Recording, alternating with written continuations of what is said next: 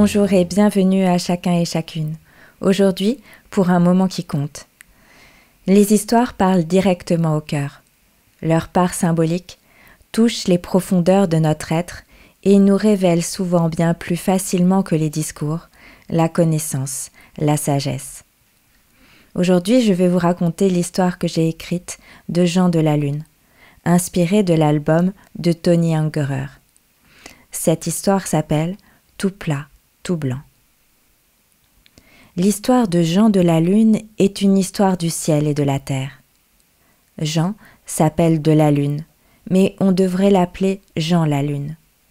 Car il n'habite pas sur la Lune. La Lune, c'est lui. Jean, tout blanc, tout lui. Mais pour Jean, la vie n'est pas rose. Il s'ennuie et il passe son temps à regarder la terre. Il la voit remplie de soleil, toute pleine de couleurs, remplie de gens, tous pleins de vie. Et au lieu de le distraire, ça l'ennuie encore plus, car il se sent encore plus seul.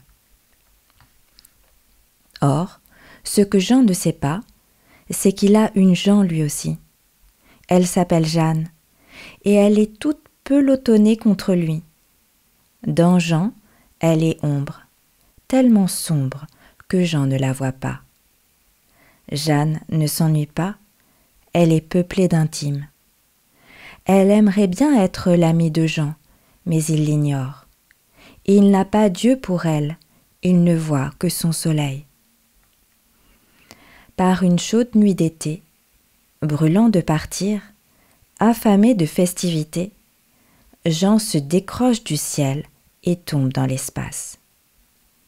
Il atterrit sur la terre, au beau milieu d'une ronde pleine d'humains, qui dansent et chantent dans les couleurs de minuit. Et Jean se met à danser et à chanter lui aussi, entraîné par l'orchestre virevoltant. Mais soudain, tout s'arrête. Les gens entourent Jean et lui montrent un visage méchant. Qui es-tu, traître? Tout plat, tout blanc. Tu n'es pas des nôtres. Va-t'en. Jean ne comprend pas. Il dit tout bas. Je ne suis pas méchant. Je suis Jean. Je suis tout plat, je suis tout blanc mais je ne suis pas si différent. Rien à faire. Les terriens n'entendent rien. Ils préviennent les gendarmes. Et cric, crac, Jean de la Lune se retrouve en prison.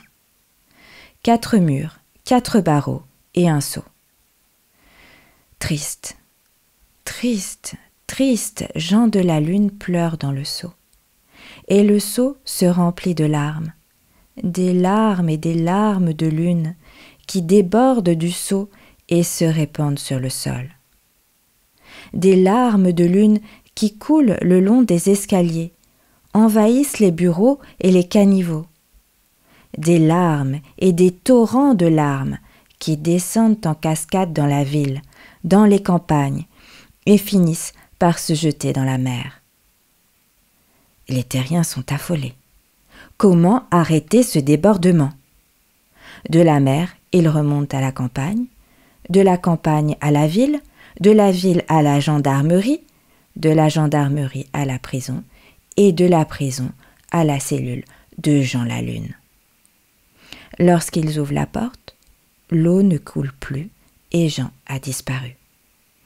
Plus de Jean, plus de lune, plus de Jean la Lune. Jean court la campagne. Il s'est échappé. Il n'en veut plus de ces terriens qui ne comprennent rien. Il court, il court. Il traverse la ville, il traverse la campagne, il traverse la mer et il arrive dans le désert. Désert tout blanc, tout plat. Il marche, mais il a si chaud, faim et soif. Épuisé, il tombe, vidé. Il n'est plus qu'une toute petite goutte de perdu. Mais ça lui suffit pas. Il voudrait devenir encore moins. Une goutte de rien. Et il pleure sa dernière larme.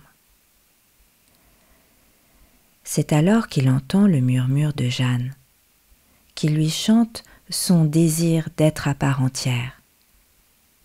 Sa Jeanne le réveille, sa Jeanne le remplit, et Jean reprend forme. Avec Jeanne, il se sent si léger, léger, qu'il s'envole et rejoint sa voie lactée. Depuis ce temps, suspendu dans le ciel, Jean s'aime, lui et sa Jeanne. Tout blas, tout plat, tout blanc, tout différent, ils s'aiment.